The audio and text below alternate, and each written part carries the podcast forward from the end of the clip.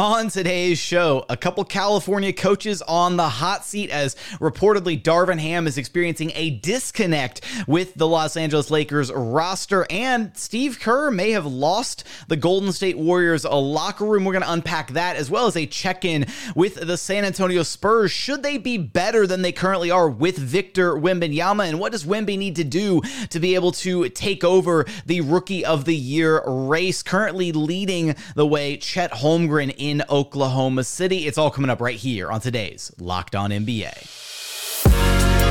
You are Locked On N B A, your daily N B A podcast. Part of the Locked On Podcast Network, your team every day. What's up, and welcome to another Monday edition of Locked On N B A, the biggest stories with the local experts. I'm your Monday host, Jackson Gatlin, also host of Locked On Rockets right here on the Locked On Podcast Network, your team every day. Now, today's episode is brought to you by Game Time. Download the Game Time app, create an account, and use code Locked On for twenty dollars off your first purchase. And as always, thank you so much for making Locked On N B A your first listen each and every day, free and available wherever you listen to your podcasts and on YouTube. Just search Locked On N B A. Be sure to like, comment, and subscribe. And as always, we do appreciate you making Locked On N B A part of your day every single day, being an every day, or whether it's on your way to work, on your lunch break, in the gym. Thank you for making the show part of your day every single day. Joining us now is the host of Locked On Lakers, Andy Kamenetzky, who you can track down wherever you listen to your podcasts and on YouTube. Just search Locked On Lakers. And Andy, it's been a bit of a rough stretch of basketball here for the Lakers. They got a win at home against the Clippers uh, by kind of by the skin of their teeth, honestly, to put an end to that four-game skid that they were on, where things kind of felt like they were and maybe not quite all the way at rock bottom, but basically right there. If you're the Lakers, there's been reported, I guess, a disconnect between Darvin Ham and, and, and the, the players because of his decision-making, his rotations, all this. So let, let's start there. Is Darvin Ham the problem with where this team is at right now? I don't think Darvin Ham is the problem. Uh, there have been so many problems of late. I don't know if you could say any one thing is the problem, but I think the issue was increasingly starting to look like that Darvin wasn't the solution. And sometimes it doesn't even matter depending on where you were. And you mentioned the Lakers not being quite at rock bottom. If this wasn't rock bottom, they were eye level with that rock. You know, they were they were staring that rock dead in the face, square on. And, you know, the I S T uh, that they won feels like ten years ago compared to where they are. It's a different season at this point. It feels like a different decade compared to where they are right now. And, you know, they're beyond some of Darvin's decisions with the rotation. And uh, I think certain schemes, they were doing things like that. His messaging over the last two games, like pregame, postgame, was frankly pretty tone deaf and seemed like somebody that would be pretty easy to tune out. And I think made it easy to believe reports or at times just body language that he was being tuned out. But this was a really important win, not just because the Lakers needed a win and they needed a win. You could get it over a quality opponent, and the Clippers have been as hot as any team in the league, but also they looked good. Even if it was a close game, the Lakers looked really good during this game. And it was a really good team win. Like, there was nobody who played in this game for the Lakers that did not make at least some significant contribution throughout the course of it. And I, and I thought that was really, really important.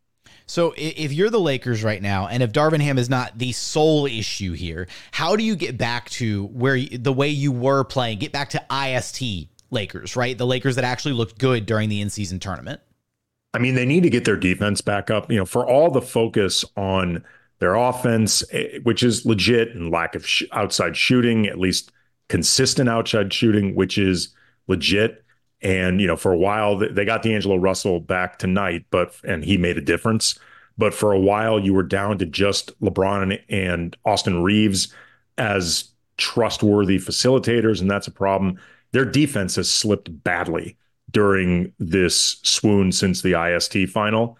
And that's something they really need to get back on track. Like, it's the reason why Darvin went to this super defense heavy kind of damn the offense starting lineup that had a lot of people confused and reportedly inside the locker room as well. And it may have been too extreme, and he's since altered it by putting Austin Reeves back in the starting lineup. But I understand the impetus. Like, the, the defense had gotten really, really bad. And ultimately, the defense is what has made this team look at their best, you know, at times where they looked like they could be in the, the second tier of Western Conference defenders, uh, contenders behind, say, like Denver.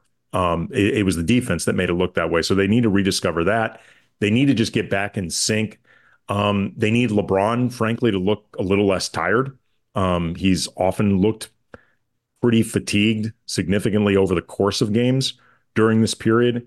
And they just need to get they need to get back on the same page. And I, I think tonight could be helpful because they needed to get some confidence back. A lot of the things that you were saying, especially about the defense, right? Just getting on the same page, getting back to, you know, what they want to be able to do on that side of the ball. I, I mean, some of those things kind of come when, when you have a coach who is, you know, coaching, you know, where, where his message is falling on deaf ears, right? In that locker room. So much about defense is just buy-in, right? If you're not bought into what you're supposed to be doing defensively, you're going to have lapses. You're not going to communicate. You're not going to be putting your best effort forward on that end of the court. So even if Darvin isn't the full problem at this point with where this team is at, maybe this Clippers win is the win that kind of turns the tides a little bit. But if they fall back into a rut, right, if they if if they roll into their next game and they lose against the Raptors, right, and it just goes back to same old, same old, it looks ugly. How much longer do you think this team goes with Darvin Ham before they try to make a change and say, you know what, we just need some kind of a change to try to ignite this team and get them playing how we think that they can play?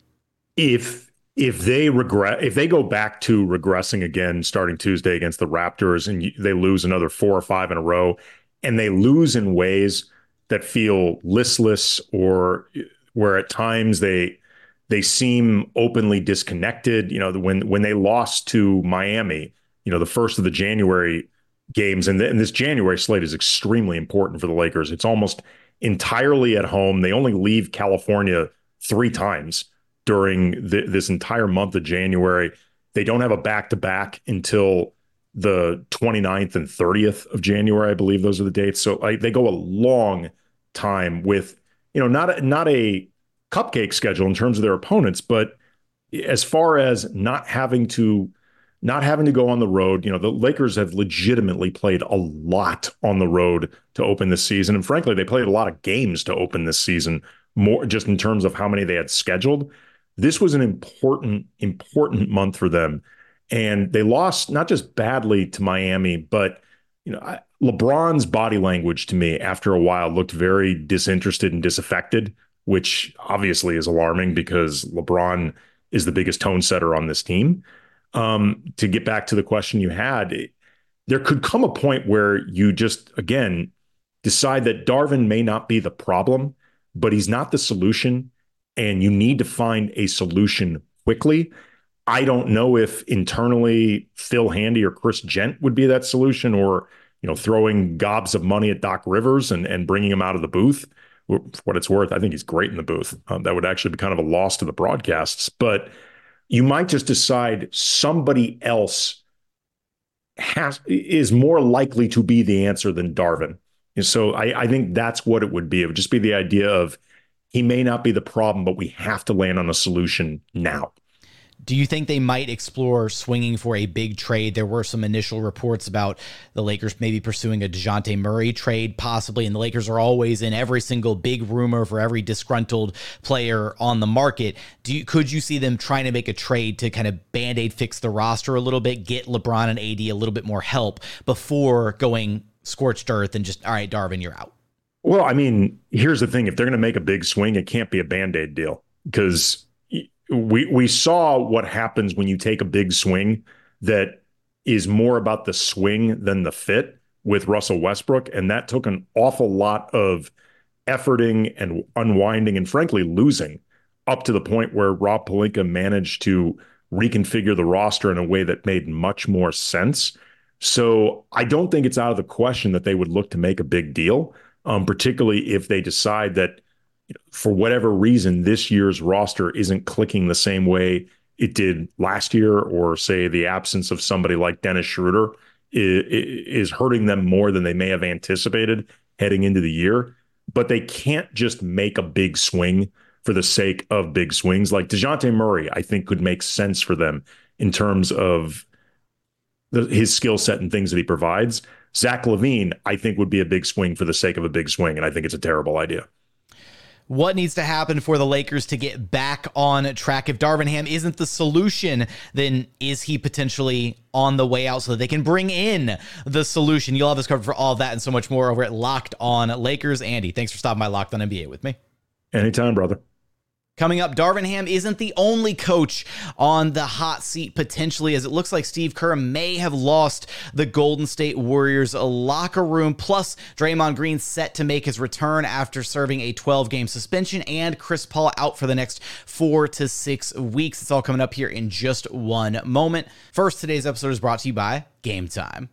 You shouldn't have to worry when you're buying tickets to your next big event, right? You're trying to go out and have a good time. You don't want to be stressed about the ticket buying experience. Game Time is the fast and easy way to buy tickets for all the sports, music, comedy, and theater events happening near you. Game Time is the only ticketing app that gives you complete peace of mind with your purchase. They've got all-in prices, and they show you your price all the way up front, right? I don't know about you. My least favorite thing when I'm buying tickets is to go through the whole process and then get to the very end when I'm trying to check out, and then suddenly I'm paying like an extra one hundred dollars in convenience fees and handling fees and digital ticket fees. It's the worst. Game Time has their all-in price, so you know exactly what you're paying up front. No hidden fees, none of that. They're obsessed with finding you ways to help save money on tickets. They've got so many killer deals that you want to take advantage of. Flash deals, last-minute deals, all the way up to and including after the start time of of your event. So take the guesswork out of buying tickets with Game Time. Download the Game Time app, create an account, and use code Locked On for twenty dollars off your first purchase. Terms apply. Again, create an account and redeem code Locked On. That's L O C K E D O N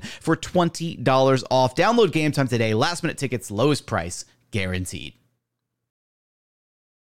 And continuing on here at Locked On N B A Monday, some exciting news is Locked On has launched the first ever national sports twenty-four seven streaming channel on YouTube. Locked On Sports Today is here for you twenty-four seven, covering the top sports stories of the day with the local experts of Locked On, plus our national shows covering every single league. Go to Locked On Sports Today on YouTube and subscribe to the first ever national sports twenty-four seven streaming channel. Joining us now is the host of Locked On Warriors, Cyrus Satsos. You can track down wherever you listen to your podcasts and on YouTube. Just search Locked On Warriors. Fresh off the heels of what is, I guess, another in, in a trend of disappointing losses for the Warriors this season, a one thirty-three one eighteen loss to the Toronto Raptors. And Cyrus, a little bit of maybe Warriors headline roulette here. We've got, you know, Draymond Green's suspension being lifted after twelve games. We've got Chris Paul out for four to six weeks with the hand injury. But where I want to start is Steve Kerr, because it kind of feels like with some reporting going on around the scenes, in listening to and hearing, you know, people like you who are close to the team and, and covering the team on a daily basis, it feels like maybe Steve Kerr is, is losing or has lost this Warriors locker room. What's your read on the situation? Uh, it, there, it's it's not pretty. There's no doubt about that. And and it's turned into a circus. You're absolutely right. I've been talking with like some of my media colleagues about how interesting of a year this has been. And it, this might be the most interesting, which is really saying something considering the, the last ten years uh, of this, you know, quote unquote dynasty, if they're still in it. But um, in terms of Steve, it's it's a circus. There's a lot of drama. There's no doubt about that. And, you know, the, I, I honestly forgot to even bring up Chris Paul on tonight's Locked On Warriors. And the fact that Wash's reporting is out four to six weeks. Look, the, the, look, all I can say is Steve Kerr uh, is embattled. Um, there's a lot of people, myself included, questioning his decision making. I don't know if you, I don't know if you saw the soundbite from his former player Boogie Cousins a few days ago, where he flat out called uh, for a change in leadership with the Golden State Warriors, or at least the consideration of that. And his argument made sense. I agree. I just ultimately, for me, look, Steve Kerr has never been, in his ten years plus years as head coach of the Warriors, he's never developed all-star talent in that entire ten years. And he's at a point now where he has a couple players that are good enough for him to to develop and to work with and and to build. And he's instead just doubling down, tripling down on veteran players that are clearly on the downside of their careers. The Andrew Wiggins part of it is the most perplexing without question, simply because he's still twenty-eight. He turns twenty-nine years old next month, but he looks like a player who has peaked. and who should be retiring after this year, but he's still young and he's got three more years on his contract after this season. So he's not going anywhere. That to me is, is the number one problem, is the Andrew Wiggins issue, because he's not playing good enough to get any minutes, but he's, but Kerr is still sticking with him. And that's affecting the development of players like Kuminga and Moody. And it's a hot mess. We had the reports coming out about Kuminga, you know, being upset with, with Steve Kerr. And, you know, it's not it's not the first that we've heard of some frustrations with Kerr this season. Klay Thompson has aired some frustrations as well.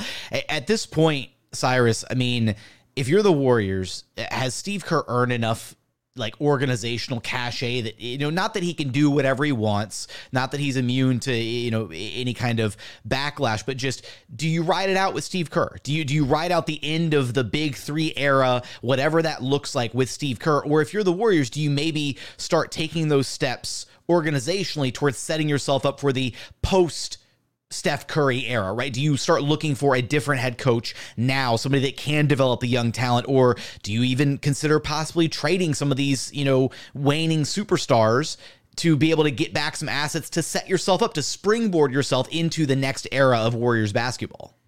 Yeah, it would it would honestly surprise me if the Warriors didn't pull a trade uh, before the deadline next month. Mike Dunleavy Junior, their G M, alluded to the fact that if the team was still below five hundred when Draymond Green came back, uh, that they were going to take action. And that is exactly what's going on right now.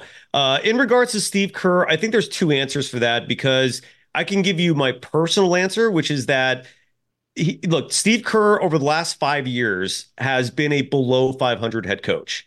Literally, I think they're a game below five hundred as of, at, at the time of this recording, um, in terms of his overall record for five years. That's half a decade. That's not a small sample size. Um, I know I know the Warriors won the title in twenty twenty-two, but look, Frank Vogel won a title. Uh, Budenholzer won a title. That was not good enough for them to keep their jobs, uh, because those titles were surrounded by a lot of tumultuous seasons with, uh, you know, underperforming teams. And I feel like Steve Kerr's in a very comparable situation. But like you said, he's earned a lot of good grace uh, with the ownership, with the organization. There's going to be fans that I think no matter what will will support him because of the fact he's been the head coach for four title teams. Um, so I, I, if we're looking at this pragmatically, like realistically, in terms of what's actually going to happen, I, it would shock me if the team took action this season. I, I don't think we're going to see an in-season uh, change in leadership. Um, but is it called for? I I do believe so. And and. One perfect example of this is Steve Kerr's number one assistant on paper is Kenny Atkinson, who himself is under a lot of scrutiny because he's like their quote unquote defensive coordinator. And since he took over for Mike, for Mike Brown, the Warriors defense has been abysmal. It's been below average. It's, it has not been up to par in terms of what the Warriors standards are. But Kerr's main assistant coach that is his confidant is his best friend, Bruce Frazier. This is someone that was his teammate at Arizona. This is someone who uh, only got a job in the N B A because Kerr was the G M for the Suns back in the in the two thousands. And and he's technically Steve uh, Stephen Curry's shooting coach. Uh, but but Steve Kerr now has his best friend as his number one assistant. He's the guy he talks to all the time during the game. And a yes man culture just does not translate to success. That is not what leadership is uh is is symbolically representative of, yet that's what we're seeing right here. Um so to to make sorry to make this such a long-winded answer, but to to, to summarize, I don't think he's going anywhere, but I certainly do think after this season, especially given he's a lame duck coach, um that he probably, if this continues the way it's going, my guess is he'll probably step down to save face, uh and then we'll see him back in the broadcast booth next year. Last one here for you, Cyrus. Well, we know we've got Draymond Green kind of coming back into the fold. Hasn't, you know, suspension officially lifted, still working himself back into game shape. So no idea what that's going to look like yet when he steps back onto the basketball court. But the Warriors are losing Chris Paul for at least four to six weeks with the hand injury. How how much of a loss is that for this Warriors team that's already kind of had a bit of a tumultuous season to this point? Uh, the, the, the Chris Paul injury... Um... Like Chris Paul has been a weird player for the Warriors because he's blended behind the he's blended. Uh, you know, like he like you don't he doesn't stick out for the losses or the wins. I've seen a tremendous value in Chris Paul in the sense of the development of players like Jonathan Kuminga and Trace Jackson Davis. Um, Chris Paul is coaching them more than the actual coaches are doing. And you're seeing those two thrive when Chris Paul is on the court playing alongside them. So to me, Chris Paul's value is is in what he's doing for these young players. Um, the Draymond Green part of it is crazy for a lot of reasons. Uh, for starters, when the suspension first came down, uh, Mike Dunleavy Junior and Steve Kerr both said that Draymond was going to be around the team, um, that he was going to be practicing with the team. He has not been around the team once since the suspension started. Uh, we have no idea where he's been, what he's been doing. His only appearance was at LeBron James's birthday party. I don't think that was a good look, especially when you consider the fact that he's not ready to play right now. He came back. He's not in playing shape. It's going to take a week or two for him to amp up and, and, and get his reps so he can actually play. Why was he not with the team so that he could have started playing today? I, you know, th- so th- there's just a lot going on. And the Chris Paul part of it, if he gets traded, it wouldn't surprise me because of the fact that he's making thirty plus million. It's an expiring deal. It's a perfect asset to, to make a trade, attach some picks to it so you can get something back.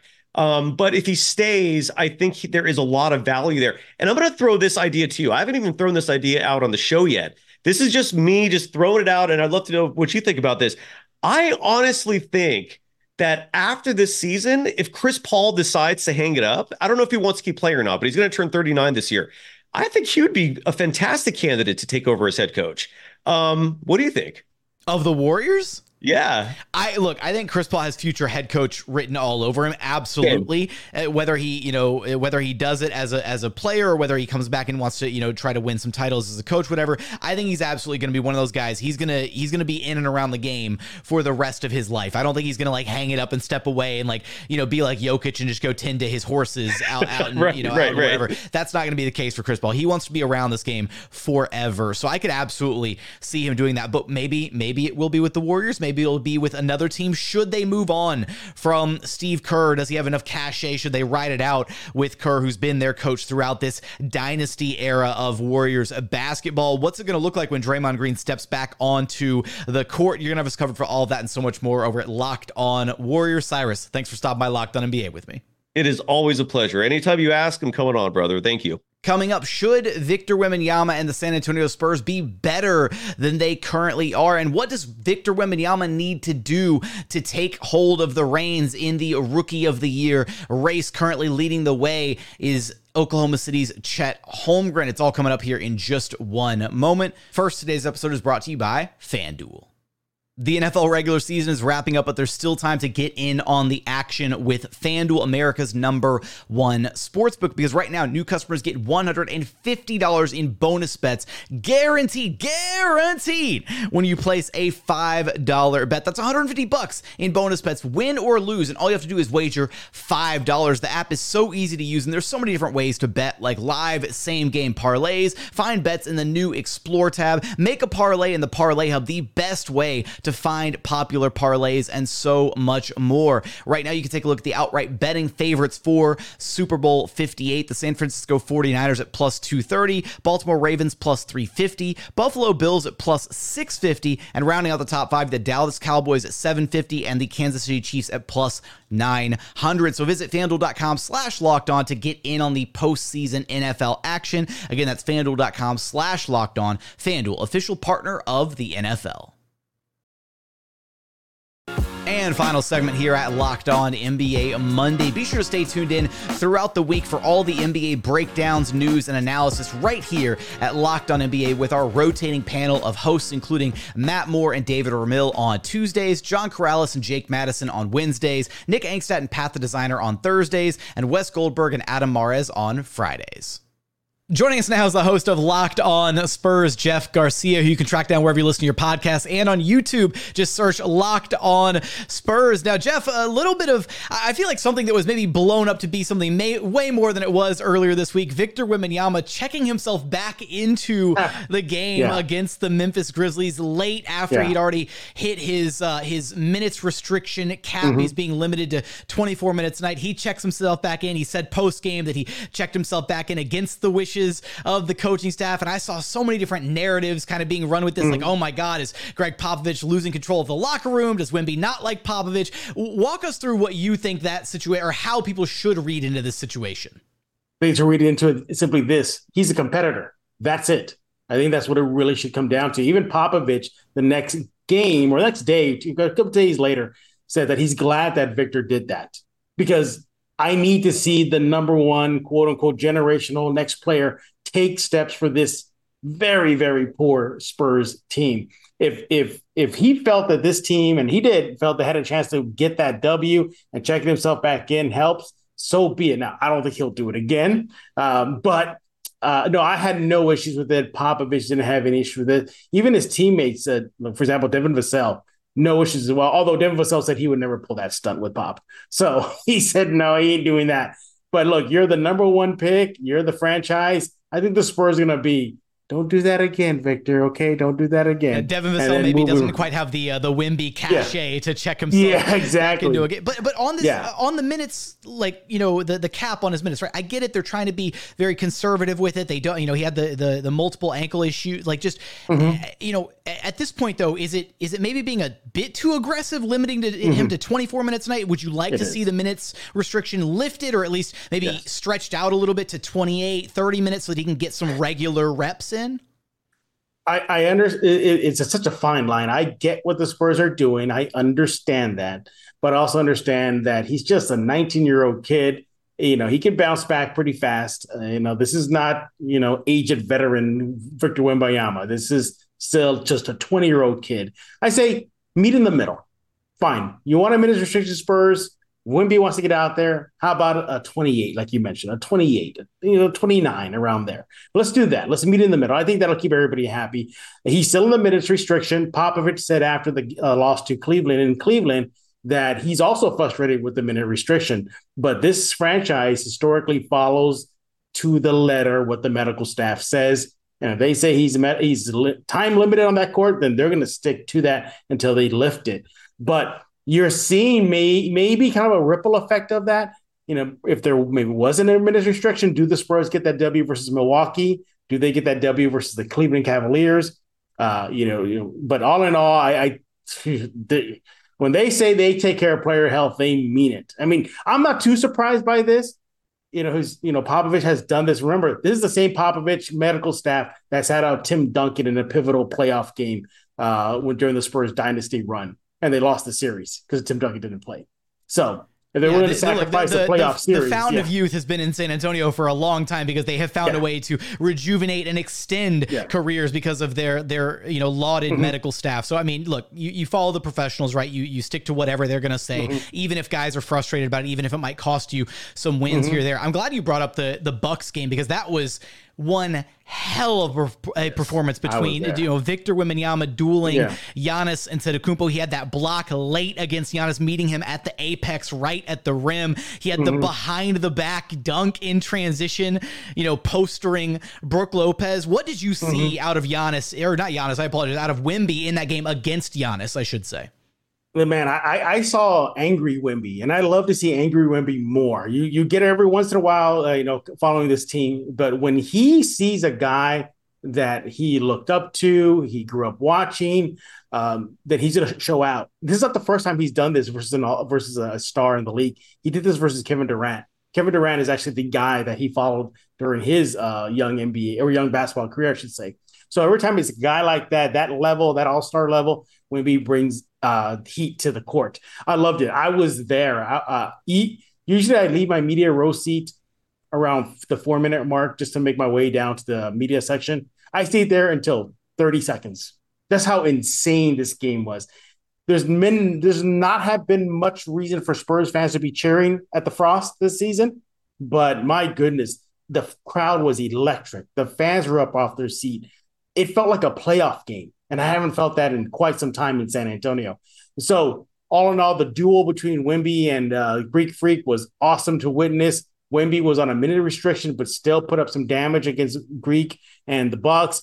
You know, I mean, what more can you say about Giannis? I mean, my goodness, you know, forty plus points uh, versus San Antonio. It was a great duel, and I, I, I don't want to go there yet.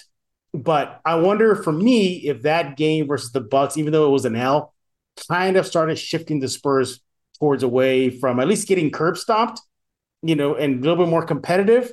Uh, so after that game, they played against Cleveland. They took Cleveland to the brink and almost pulled it out. So I'm hoping in a season that's already done, it's it's toast, it's over. It ain't no be play on game, they're playing game, no playoffs. It's all about just getting development in and getting the best lottery odds at this point. So, but I'm hoping they'll just that just turn the corner for this young team, where maybe they just be more competitive, maybe sneak out a win here and there moving forward. Yeah, those those those intermittent wins, even in a season that yeah. you're going to look at and be like, hey, we're going to be top, you know, bottom three again. We're going to get a top pick. Yeah. That's cool, but you need the occasional win to kind of, you mm-hmm. know, vindicate what the coaching staff is trying to teach, to to cement mm-hmm. some of those lessons and be like, hey, what you are doing is right. You can only take so many moral victories, right, where you come up, you know, a possession mm-hmm. short or five points short and you're in a close game. You need some of those wins for the young guys to be able to feel good about themselves, about what they're trying to grow and build moving forward, because right now the Spurs are actually uh, on pace for the worst record of any team in N B A history after mm-hmm. receiving the number one yeah.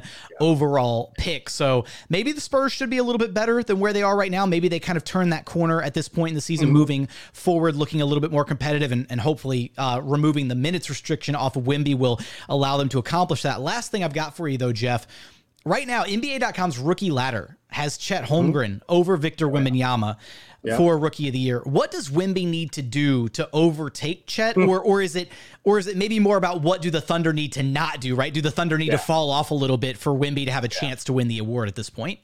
I, I think the Spurs got to start winning. That's what it comes down to. Uh, you know, that's really impacting Wemby so much.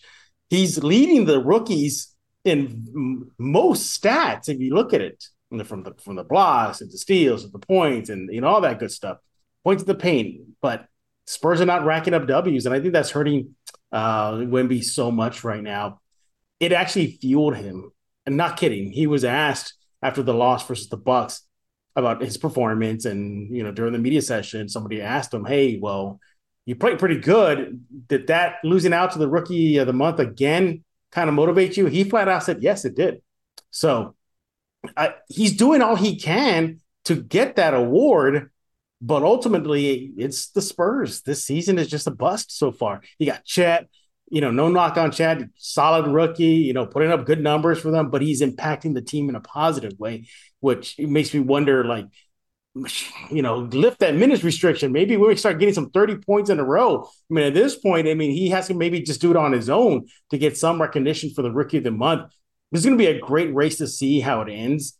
You know, it's really, I mean, could you say it's a three-man race with um, the kid in Miami? I forget his name. Uh, Jaquez, I think is his name. Uh, Jaime Jaquez Junior Yeah. Yeah, I, look, I, I, I, th- I think it, whatever distant third candidate is in the race, yeah. it's going to be a two-man race between Wemby yeah. and Chet to the finish line. Yeah, yeah, exactly. But it's going to be great to see. But no, that that Spurs record and and uh, it's just really hurting them right now. I wonder. I wonder how that Spurs record may impact them come um, Western Conference All Stars. I wonder if that will take a take a hit too, if um, you know you know if that's up in the air for him. But nonetheless, yeah, it's just sad to see. You know, you got the number one pick, the supposed generational player, just on a bad team right now. And you mentioned right now on pace to be the worst record, uh, just to finish the season with the worst record after getting the number one pick. But. With the San Antonio Spurs, how much longer are they going to keep Wemby on a minutes restriction? Will they turn the corner and start picking up some dubs here? Or should they be better than they currently are right now? You'll have us covered for all of that and so much more over at Locked On Spurs. Jeff, thanks for stopping by Locked On N B A with me. Anytime. That's going to do it for another Monday edition of Locked On N B A. As always, thank you so much for checking out the show. If you haven't done so yet, please consider subscribing wherever you listen to your podcasts or on YouTube. Just search Locked On N B A. Be sure to like, comment, and subscribe. And while you're there on YouTube, be sure to subscribe to Locked On Sports Today as well. Here for you twenty-four seven, covering the top sports stories of the day with the local experts of Locked On, plus our national shows covering every single league. But as always, thank you so much for watching. Thank you so much for listening. And we look forward to having you back right here at Locked On N B A, the biggest stories with the local experts.